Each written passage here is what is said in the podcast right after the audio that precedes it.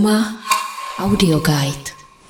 Tak my jsme v galerii ETC a budeme se bavit o výstavě, která začíná vlastně teďka 6. května. Je to výstava Terezy Darmovzalové, která měla začít už v březnu, teď se posunula kvůli všem těm opatřením spojeným s koronavirem. A ta výstava by měla trvat do konce května, jestli se nepletu. Mm-hmm. No a vlastně taková první otázka bude asi směřovat na ten prostor a na to, jak pracuješ s tím prostorem, protože když člověk vejde dovnitř, tak vidí hodně barev, zvuky, je tam videoinstalace, zároveň pracuješ i nějak s tím prostorem víc, tak jestli to můžeš nějak popsat. My jsme se pro tady tuhle výstavu rozhodli zapojit architekta Petra Bureše, který po nějaký společné diskuzi eh, vytvořil návrh instalace, kterou diváci uvidí. Ten záměr byl podpořit myšlenku prostoru, eh, který vytváří specifický mikroklima, protože skleníky jsou vlastně nějakým takým podružným tématem mého videa tak jsme se rozhodli tady tenhle princip přenést i fyzicky do té instalace, ale zároveň jsme se chtěli vyhnout eh, zbytečnému nadužití eh, dalších nebo podružných prostě objektů, tak jsme se rozhodli tady touhle jako hodně racionální cestou, eh, která si myslím, že jde ruku v ruce s tou zprávou, kterou vlastně podává to video. Vytvořili jsme prostor, ve kterém se ten člověk jako může soustředit na to, na to video, který je, jak si říkala, hodně barevné. jsou tam použity vlastně obrazy, které jsou, které jsou jako výrazné, zároveň se to snaží být i v těch obrazech určitým způsobem repetitivní a minimalistické, takže si myslím, že v tomto se nám to povedlo, no, že jsme vytvořili prostě ve spolupráci instalaci, která toho diváka nebude extrémně rušit a udrží pozornost u videa. A třeba se zdrží i díl, protože video trvá 10 minut a, a byli bychom rádi, kdyby to diváci nezhledli jenom jednou, ale třeba dvakrát. No a název té výstavy se jmenuje Ve světle řízených událostí, tak jestli ho můžeš nějak rozklíčovat. Já v tom jako cítím ten skleník, kam prosvítá to světlo, zároveň ty řízené události, že se tam jako něco kontroluje, ta vlastně příroda je tam pod nějakou kontrolou a tak. Tak jestli to můžeš rozklíčovat, co to znamená. Mm-hmm, tady tenhle námět eh, se vlastně zrcadlí eh, v tom samotném dialogu, který je divák jako svědkem.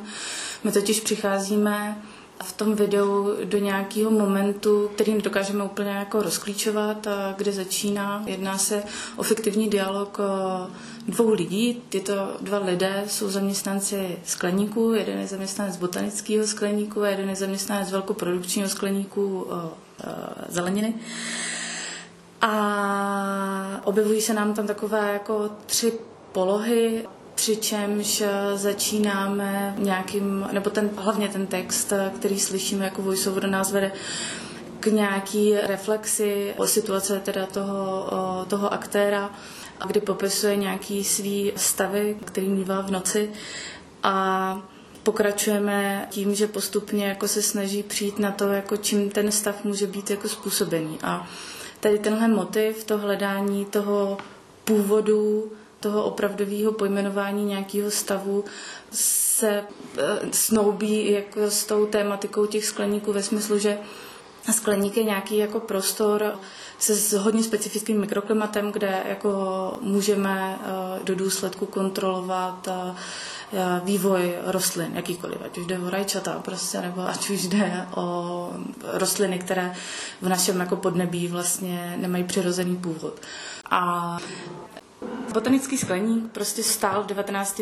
století na vrcholu průmyslové revoluce. Je to jako nějakým emblémem jako té doby a byl vrcholem i technických řešení tehdejší doby. Stejně tak i ty velkoprodukční skleníky jako v současné době jsou vlastně technologicky úplně jinde, než eh, bylo tradiční zemědělství, který se tedy téhle jako vysoké produkce ještě před 20 lety věnovalo. Ty skleníky vlastně zakladají korporátní technologické firmy. Eh, když se podíváme na to, jak se tady tyhle místa jako prezentují, tak pořád jako vlastně se zaklínáme tím, že se jedná o nějaký jako buď, eh, že mají prostě nějaký edukační charakter, anebo právě jako těch produkčních skleníků zase jako vidíme, že to je jako jedna možnost, jak uživit společnost jako do budoucna. Ale už se právě třeba potom jako neřeší to, že zároveň jako uspokojí poptávku, která je vytvořená uměle a která vlastně nám úplně totálně jako mění naše spotřebitelské návyky. A vlastně celý to video je o tom, že ti, ti dva, jako můžeme jim říkat klidně, že jsou to přátelé nebo prostě známí, se vlastně jako baví o tom, jaké jsou možnosti té proměny. Že si uvědomují ten stav, ve kterém se jako nachází, jako e, různý prostě důsledky jako pracovního vyhoření nebo prostě e, nadměrné práce nebo dlouhodobé práce tak se snaží jako v tady tomhle stavu uvědomění jako vytvořit nějaký plán, který tento stav změní. A tam se právě jako zmiňují ty atomové návyky což je teďka fenomén prostě seberozvojové literatury. A, tedy tyhle návyky jsou vlastně funkčním nástrojem, kterým nám pomáhá proměnit eh, určité aspekty každodenního života tak, aby byly ty nové návyky jako udržitelný a dlouhodobý a aby jsme eh, je vlastně postupně si vzali jako za svý, aby ta změna byla postupná, cílená a udržitelná.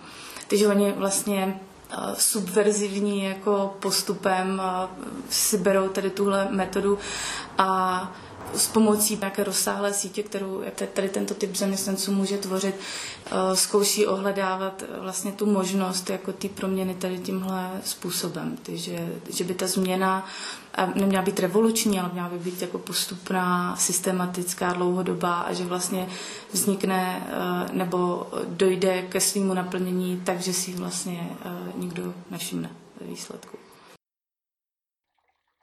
Do you know what an atomic habit is? Well, we'll create an empire of atomic habits.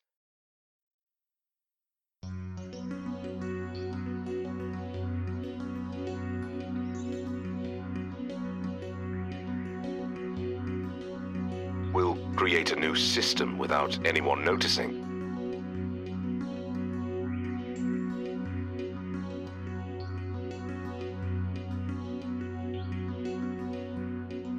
Except us. A to je Atomic Habits, nebo ty atomový návyky, to je vlastně kniha Jamesa Cleara, myslím. Mm-hmm. A tam je to myšlený spíš jako nějaký nástroj jako rozvoje jednotlivce, zatímco u tebe mm-hmm. teda, jak to popisuješ, tak je to jako nějaký mm, nástroj, jak ta skupina může kooperovat a ty návyky jako nějak posouvat jako celkově tu produkci, takže se tam propoje nějaký ten level toho jednotlivce a jeho rozvoje a ty jako celé společnosti. Mm-hmm. Tak možná, jestli můžeš říct, jak moc je to jako třeba spojený s tou současnou situací, s tím, jak je člověk jako zavřený doma, tak tyhle věci se tam propojují taky, nebo to už je nějaká mimolinka? Tady ten jako námět vychází fakt z mého jako osobního života, protože tady tuhle metodu využívám, a, nebo jsem ji využívala, protože je opravdu nápomocná jako v určitým ohledu. A myslím, že tam byl jako důležitý právě jako ten moment uvědomění si té pozice, jako ze který já si určuju ten jako nový návyk, jako proč jsem se do té pozice, abych jako změnila ten návyk, proč jsem se do té pozice dostala a z jakého důvodu a vlastně kdo mě k ní jako dovedl. Prostě je to situace, která je daná zvenku a stejně tak jako korona krize to akorát jako celý uh, saturovala vlastně tady tenhle uh, problém, jakože utváření každodenních prostě činností z pozice jako nějaký uh, vnější jako síly, ať už budeme se bavit jako o politický nebo ekonomický, tak eh, vlastně tady vidíme, že, jsme se, že my jsme museli najednou řešit stav, který nebyl dán jako námi, ale někým jako jiným a myslím, že v tomhle eh, vidím jako jeden jako z přínosů a ještě víc si myslím, že je jako důležitý se jako se soustředit právě na to uvědomování si tady těchto jako výchozích pozic, jako z jaký pozice my chceme jako vykonávat ty změny a kam chceme hlavně jako dojít. Že? Takže když ten návštěvník teda přijde do tvý výstavy teďka, tak eh, to může mít nějaký jako terapeutický skoro působení na něj, nebo jako, že by si mohl zreflektovat, z jaký pozice se nachází? Jako ten text, který vlastně my slyšíme, je velmi civilní a odráží se v něm jako uh, moje osobní nějaké jako uh, zkušenosti, prostě, které se mi fakticky jako dějou, anebo je mám i zprostředkovaný prostě od mé rodiny od, nebo od mých přátel. A, a myslím, že to je ten jako moment, kdy vlastně uh, se v tom ten divák může prostě vidět, když se odprostí jako od nějakého a, nebo když ztratí prostě nějaký odstup, tak jako skrz tady tyhle jako situace a ty zážitky se prostě e, s tím můžeme jako stotožnit. Já neříkám, že tohle video je řešení, když jsem ty ambice jako neměla. A nemyslím si, že by to mělo terapeutický jako účinek, ale myslím si, že je jako důležité neustále připomínat prostě ty pozice, ze kterých jako činíme naše rozhodnutí a ze kterých se vydáváme jako někam dál. Uma Audio Guide. Za Uma Guide Tereza Havelková.